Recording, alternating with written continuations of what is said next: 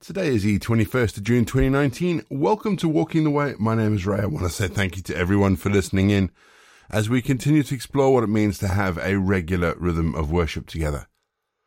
And if you're joining us for the first time, let me just explain that each episode follows a really simple pattern of prayer, scripture, and music. So having explained how it all works, let's start today's leg of Walking the Way with our opening prayer. Let's pray, shall we? Yes, Lord, you are our light, our salvation, as well as our strength. Forgive us for allowing fear to rule us, as it does much more than we care to admit. This fear has a thousand names, but your perfect love casts it out. We come to you this hour, those in need. The breath of your Spirit to blow through us, the brightness of your light to shine on us and around us the fire of your love to bring us to life right now, and the sight and sound of your glory to bring our hallelujahs. Yes, Lord, revive us again, again and again and again. This we pray in the name of the one who set his face to Jerusalem, your Son Jesus, our Christ. Amen. We're going to have our first piece of music for today just to give us some time to set our thoughts on God and then after the music, we're going to get into our Bible readings to today. And in our Bible readings today, David defeats Goliath, and Paul writes about his work in the Thessalonian church. But we'll see you on the other side.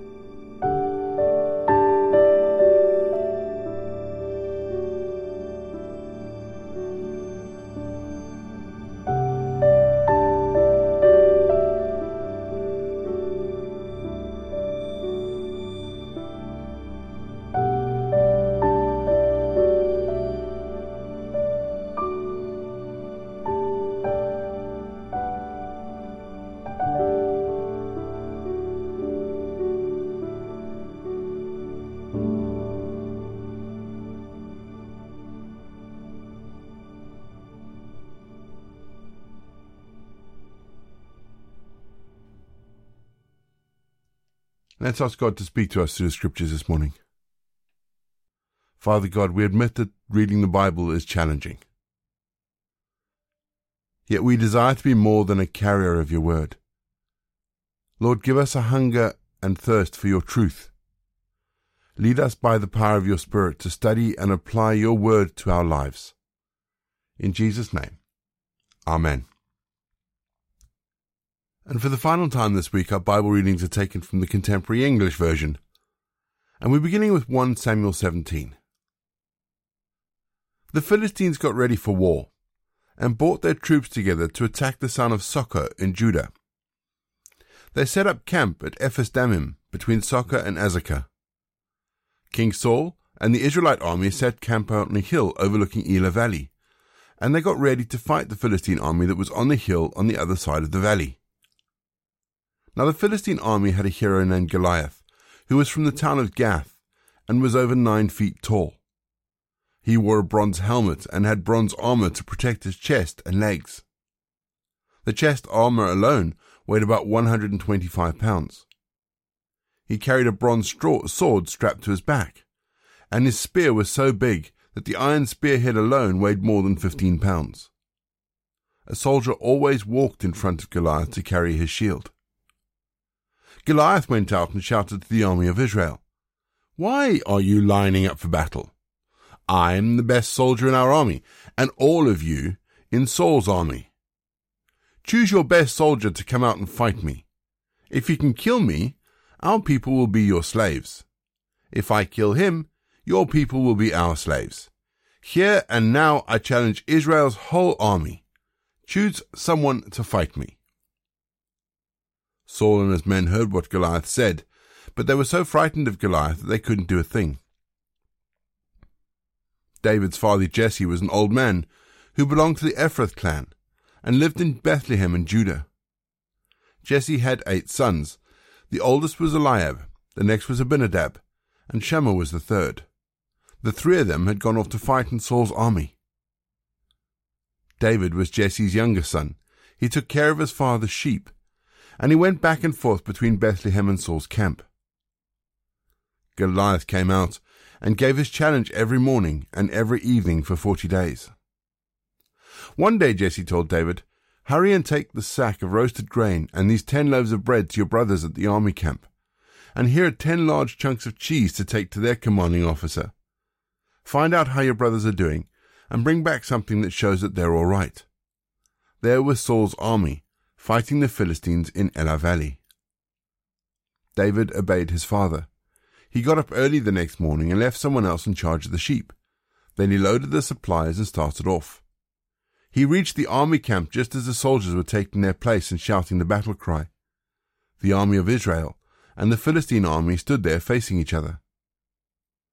David left his things with the man in charge of supplies and ran up to the battle line to ask his brothers if they were well. While David was talking with them, Goliath came out from the line of Philistines and started boasting as usual. David heard him.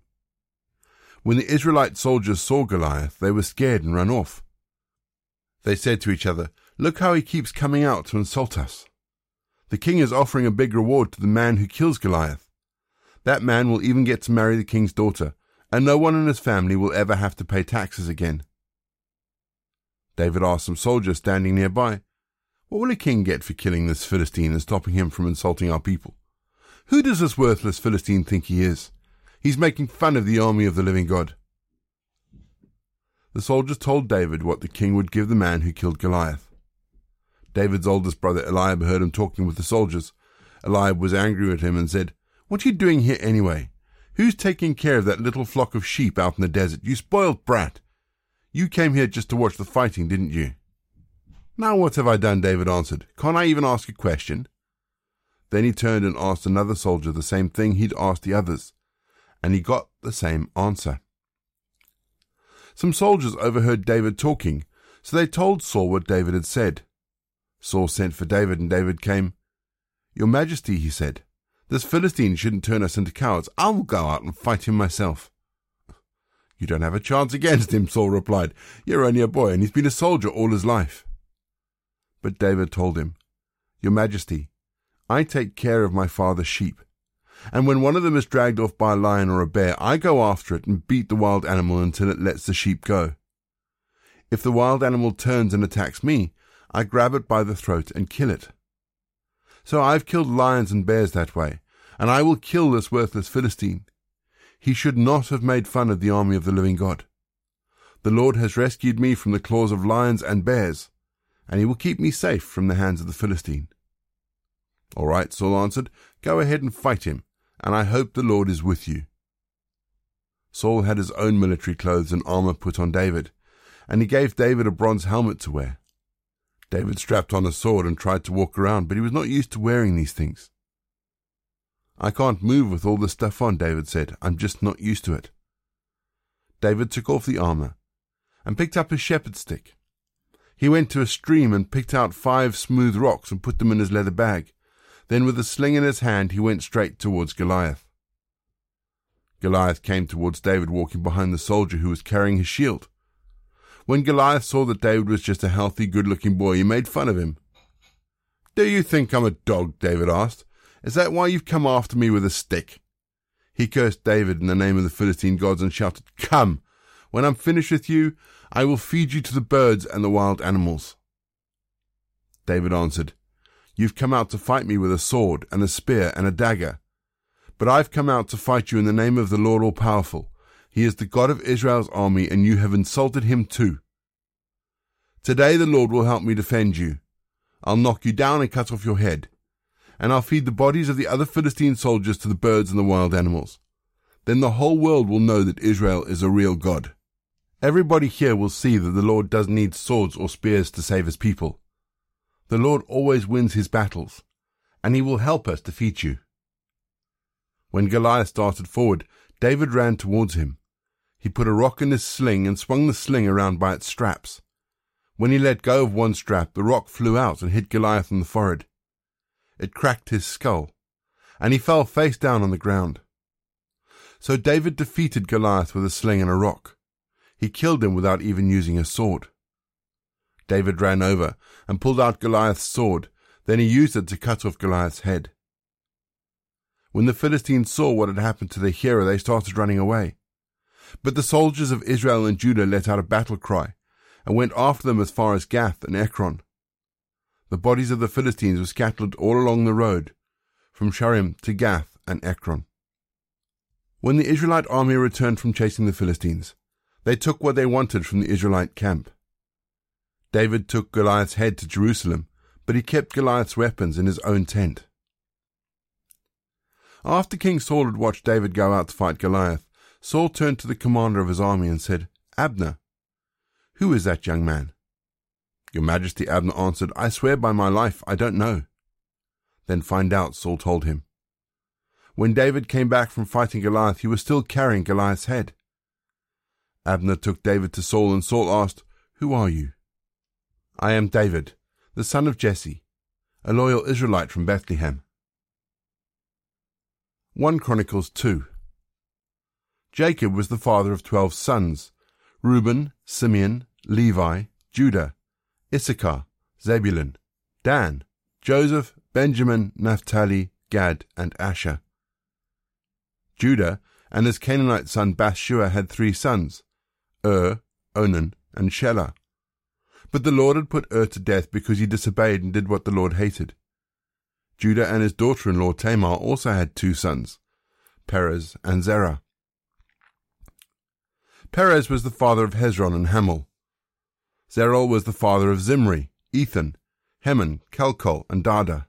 Achan, who was a descendant of Zerah and the son of Carmi, caused trouble for Israel, because he kept for himself things which belonged only to the Lord. Ethan's son was Azariah. Hezron was the father of Jamiel, Ram, and Caleb. Ram was the father of Binadab, and the grandfather of Nahshon, a tribal leader of Judah. Nahshon's descended included Selma, Boaz, Obed, and Jesse. Jesse had seven sons who were born in the following order Eliab, Abinadab, Shimeah, Nethanel, Raddai, Ozem, and David. Jesse also had two daughters, Zeruiah and Abigail. Zeruiah was the mother of Abishai, Joab, and Asahel.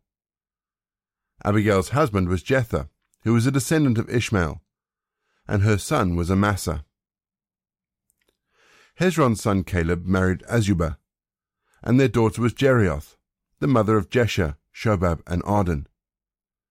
After the death of Azubah, Caleb marries Ephrath. Their son Hur was the father of Uri, and the grandfather of Bezalel. When Hezron was sixty years old, he married the daughter of Machir, who settled in the region of Gilead. Their son Segub was the father of Jair, who ruled twenty-three villages in the region of Gilead.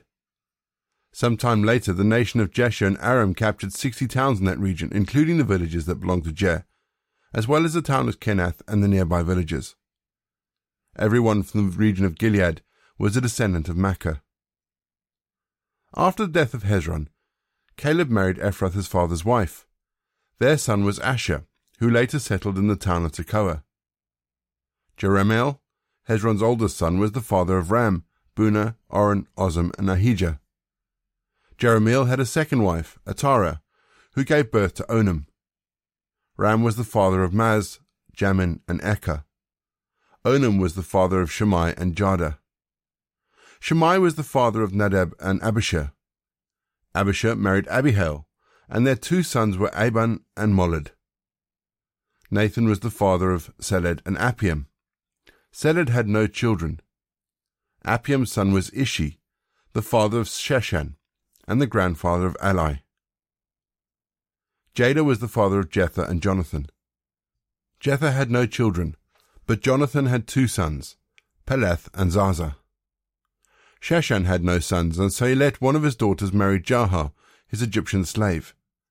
Their son was Attai, the father of Nathan and the grandfather of Zabad. Zabad's descendants included Ephlah, Obed, Jehu, Azariah, Helez, Eleazar, Sismai, Shalem, Jekamiah, and Elishama. Caleb, Jerahmeel's brother, had the following descendants Mesha, Ziph, Mareshah, Hebron, and Hebron's four sons, Korah, Tappuah, Rekem, and Shema. Shema was the father of Raham, and the grandfather of Jorkeam. Rekem was the father of Shammai, the grandfather of Maon, and the great-grandfather of Bethzur. Ephah was one of Caleb's wives, and their sons were Haran, Moza, and Gazez. Haran named his son after his brother Gazez. Ephah was the daughter of Jahdai, who was also the father of Regem, Jotham, Jeshen, Pelet, and Shaaph. Maacah was another one of Caleb's wives, and their son was Sheba and Tirhanah. Later they had two more sons, Shaaph, the father of Madmannah, and Sheva, the father of Machbenah, and Gibea. Caleb's daughter was Achsah. All of these were Caleb's descendants. Hur, the oldest son of Caleb and Ephrath, had three sons, Shobal, Salma, and Hareph, who settled the town of Beth Gadah. Shobal, who settled the town of Kiriath Jearim, was the ancestor of Haroah, half of the Maharoth clan. And the clans that lived near Kiriath Jearim, they were the Ithrites, the Puthites, the Shumathites, and the Mishraites. The Zorites and the Eshtaolites were descendants of the Mishraites.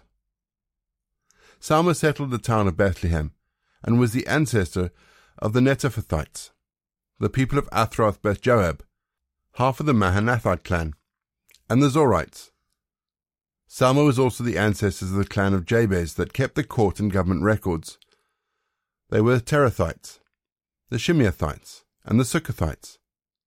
These clans were the descendants of Shammah the Kenite, who was also an ancestor of the Rechabites. 1 Thessalonians 2 My friends, don't you know that our time with you wasn't wasted?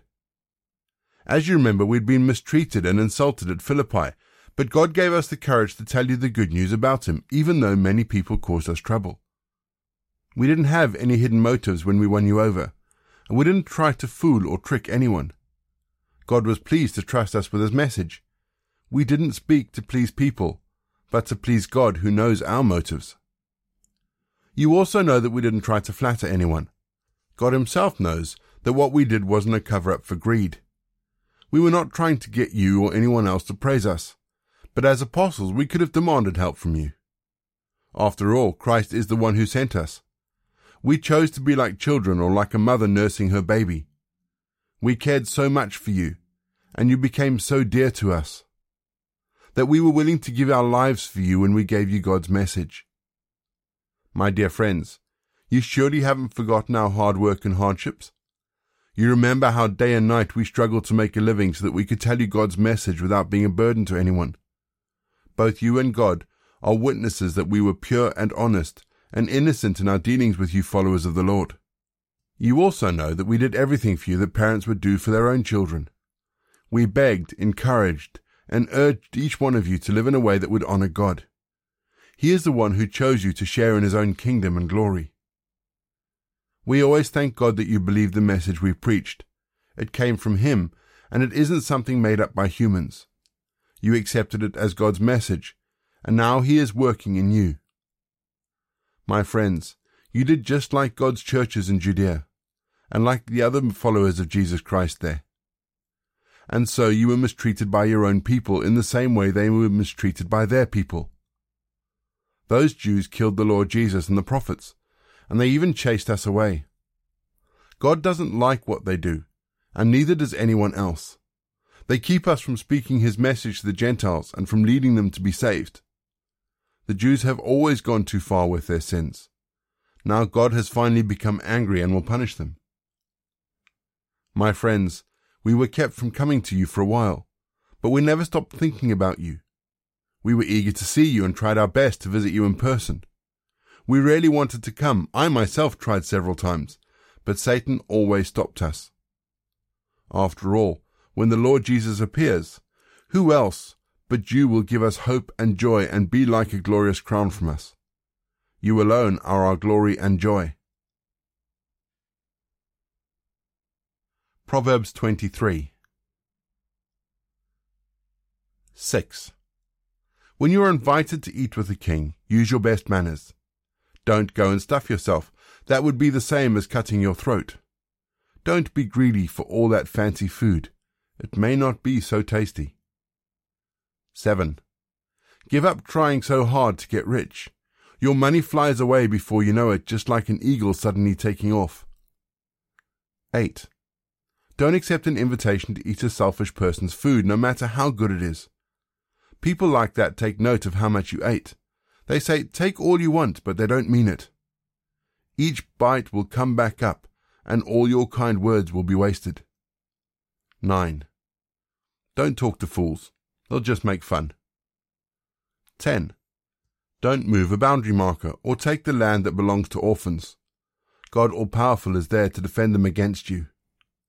11. Listen to instruction and do your best to learn. 12. Don't fail to correct your children. You won't kill them by being firm, and it may even save their lives. 13. My children, if you show good sense, I will be happy, and if you are truthful, I will be really glad. 14. Don't be jealous of sinners, but always honor the Lord. Then you will truly have hope for the future. 15. Listen to me, my children. Be wise and have enough sense to follow the right path. Don't be a heavy drinker or stuff yourself with food.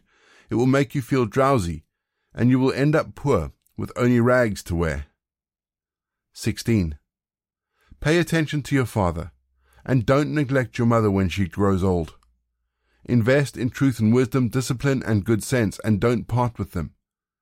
Make your father truly happy by living right and showing sound judgment.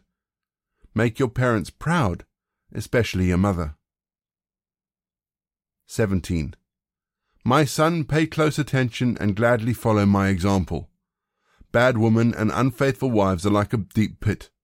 They are waiting to attack you like a gang of robbers, with victims after victims. 18.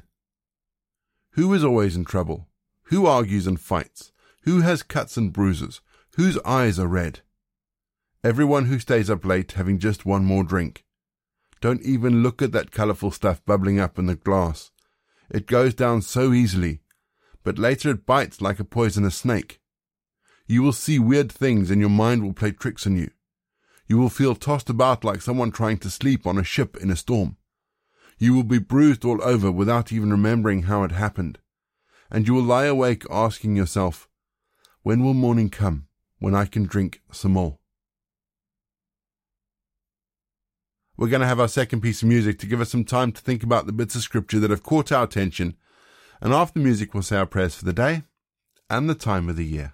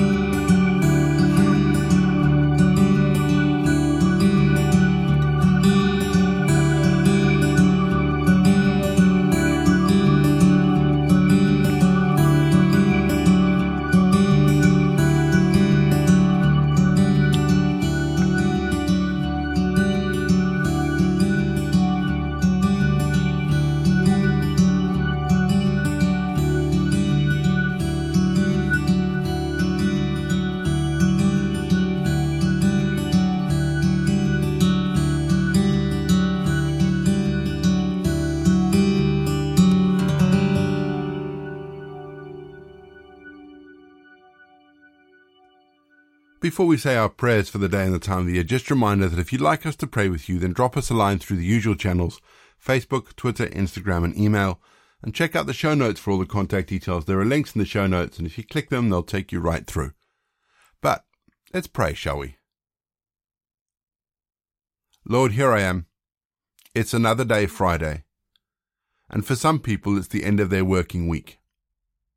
The weekend break is ahead Time maybe for the family, the garden, sport, odd jobs. So today, Lord, I pray for families, for parents and children. I ask your blessing and peace to be with every family. Hold them together with a great love for each other. Amen. And our prayer for the time of the year. In my heart I have known such intimacy with you, Lord, that you are always within my reach. I have heard your glorious whisper breaking through the clamour of the world in which I move. Spent time in silent worship in places of tranquility and peace. But there are moments when deep in my soul you seem so far away. When the moments of my day are consumed by my own self-interest, ambition and pride. When my heart judges and declares my guilt. Draw me close again, Lord.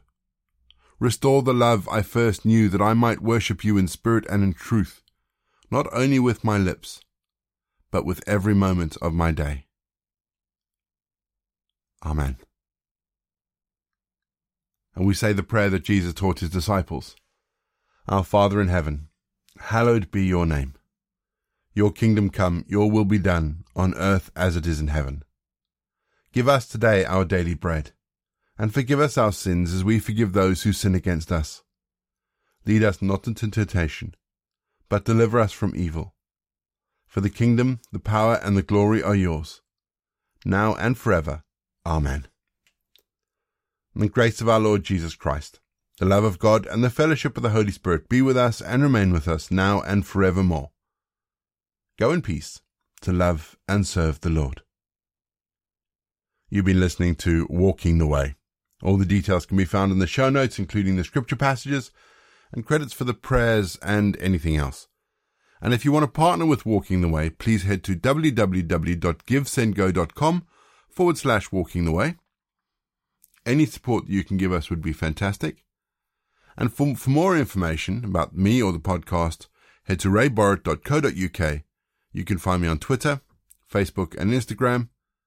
And you can also listen to, into Walking the Way on TuneIn and YouTube and now via radio.com. My name is Ray. And so until next time, I'll be here waiting as we continue walking the way.